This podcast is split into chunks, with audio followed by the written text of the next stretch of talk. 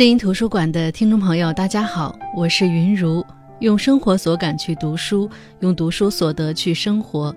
喜马拉雅 FM 是声音图书馆的独家播出平台。我这一辈子也没有向谁学过什么东西，主要是向书本学习，看书。下午，朋友突然告诉我，黄永玉去世了。言下之意是，这是一个热点。作为读书节目，你需要做点什么？做点什么呢？人们在接受一个突然的消息时，其实是有一点懵的。仔细回忆，好像在九十岁黄永玉全集出版之后，就鲜少听到他的消息。除了几本书的出版，他几乎不再露面，不再接受采访。就像当年我采访他时他说的那般。要好好写自己的自传体小说。黄永玉，一九二四年出生在湖南省常德县，祖籍是湖南凤凰，土家族人，中国国家画院院士，中央美术学院教授，曾任中央美院版画系主任，中国美术家协会副主席，是现当代中国文化界具有重大影响力的艺术家。黄老这一生曾做过瓷厂工人。小学教员、报社美术编辑，写过剧本，后来在美术学院任教，历任中国美术家协会理事、副主席。他在战乱年代自学成才，以木刻起家，拓展至漫画、油画、国画、雕塑、工艺设计等，在中国当代美术界具有重要地位。一生虽不顺遂，处事态度却洒脱旷达。年少时离开家乡去厦门集美学校求学，开始了一个人的漂泊。那个时候正值抗战全面爆发，他靠捡拾路边残剩度日，在闽东南流浪，用脚走过千里万里。他三次从日本人的炸弹下捡回性命，也曾为了生存和一船舱尸体同行，险些被抓壮丁。黄永玉说：“活得这么老。”常常为这些回忆所苦，他的这一生跟时代和历史紧紧缠绕。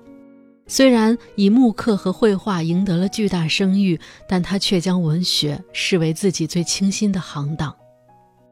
我记得，二零一三年夏天，在北京万和堂，他的家，十几条狗和那幅巨型的画，这些画面从下午到晚上。一直在我的脑海里盘旋。我是何其有幸和他面对面过，虽然和他面对面的不止我一个记者。我是何其有幸能够走进他的家，看看到底是什么样的环境能够画出这样的画，写出那样的文字，什么样的环境才能和这么有意思的老头相得益彰？是的，黄永玉的后几十年是住在北京宋庄的家万和堂内。当时宋庄的三轮车师傅都知道，门口有个亭子的大院子就是黄永玉的家。那个小凉亭也被命名为坎亭，因为黄永玉爱摆龙门阵，是一位聊天侃大山的高手。有时候他可以连续讲上好几个笑话。他曾经关于他自己、关于万和堂也有一段有趣的自述。他说：“余年过七十。”称雄板将，洒恶罢妖，双眼茫茫，早就歇手；喊号吹哨，顶书过河，气力既衰，自觉下台。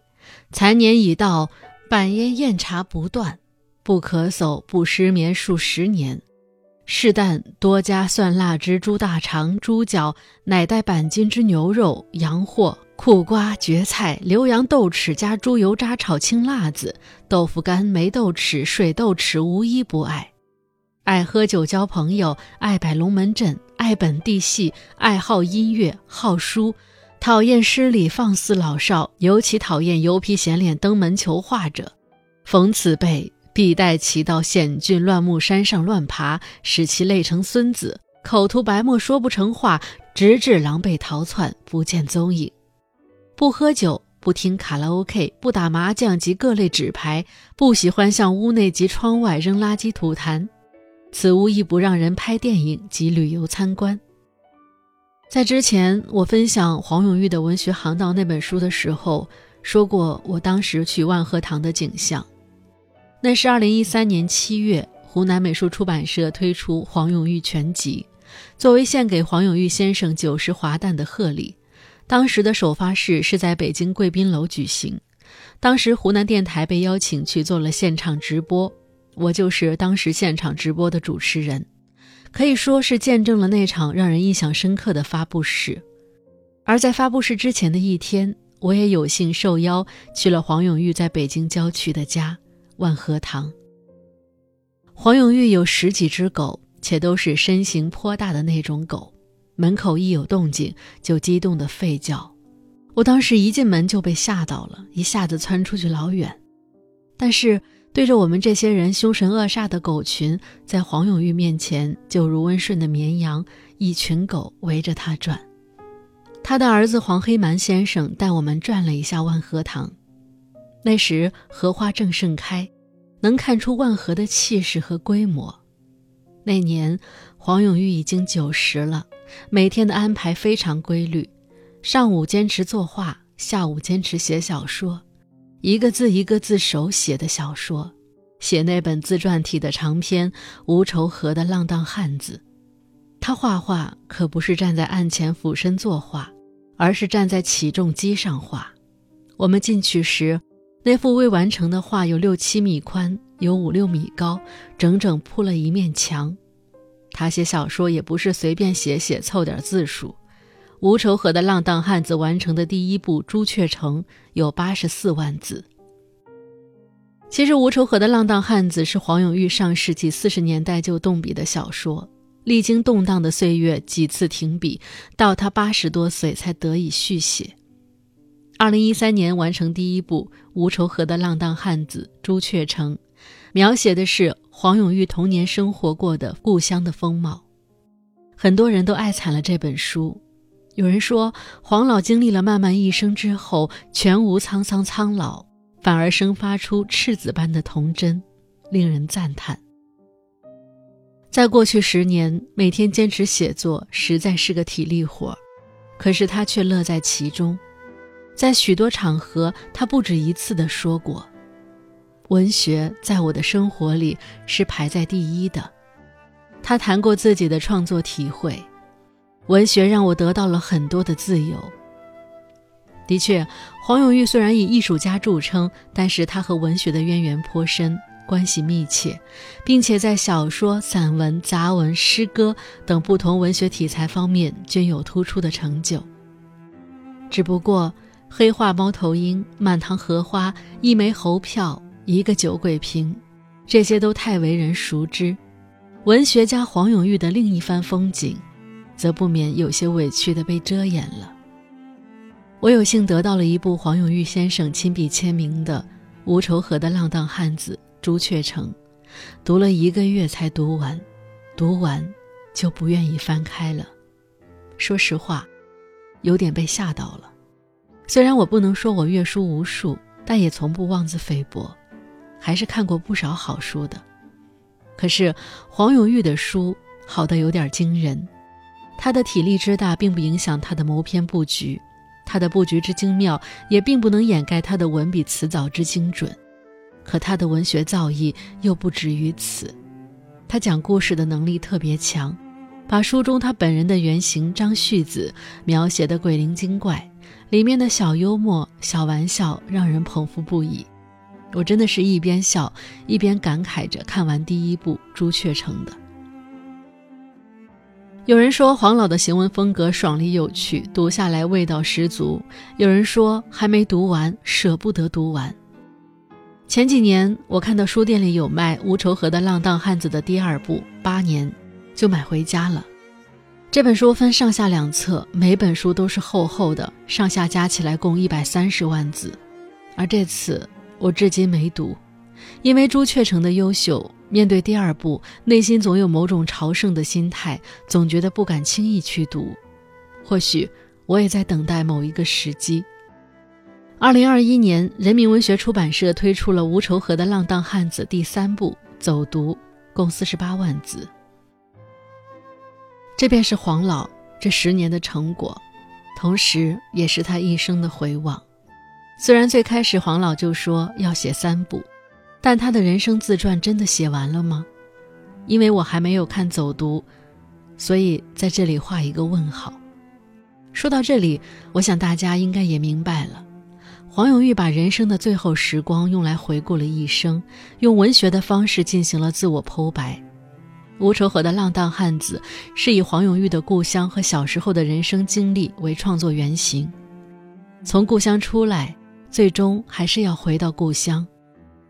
黄永玉曾说：“文学上，我依靠永不枯竭的古老的故乡思维。”那这部《无愁河的浪荡汉子》是他依靠故乡思维的最好证明。这是一部浓墨重彩的历史生活长卷，一幅多民族文化交融的边城风俗图画。可以说是极其生动细致地刻画了上个世纪二三十年代作为湘西地区政治、经济、文化、军事中心的朱雀城，他的社会组成的各个侧面，他所经历的重要历史事件，生活在其间的形形色色的人物，种种欢乐与悲苦，构成了一座古城的勃勃生机。很多人说起黄永玉，首先觉得他是一个画家，是一个鬼才画家。鼎鼎有名的作家沈从文是他的表叔，不知道是湘西那片土地的特别滋养，还是别的什么原因，黄永玉和他的表叔一样，也有着不俗的文学造诣。他同是一个诗人，一个有着惊人创造力的作家。他的画好，画旁边的提拔同样好，虽然只是只言片语。虽然有些是灵感突现写的文章和诗，但他的文字幽默中带有讽刺，讽刺中又带有极大的真诚。他说：“活得有趣，才不会老去。”他曾经说过：“日子就是平平常常，不能一天到晚都是意义，在一起而没有明确的目的，那是很舒服写意的事情。”认认真真的做一种事业，然后凭自己的兴趣读世上一切有趣的书，明确的爱，直接的厌恶，真诚的喜欢，站在太阳下坦荡，大声无愧的称赞自己。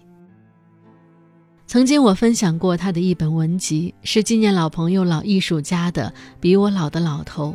这本书中记录了他年轻时和很多前辈相处的细节和珍贵友谊。等于说是一个有意思的人，在成为老头的年纪，带我们认识了一群有意思的老头。他曾经说，年轻人容易错过老人，每个老人家都有可亲可敬的东西，有时间应该多跟他们接近，能得到很多教益。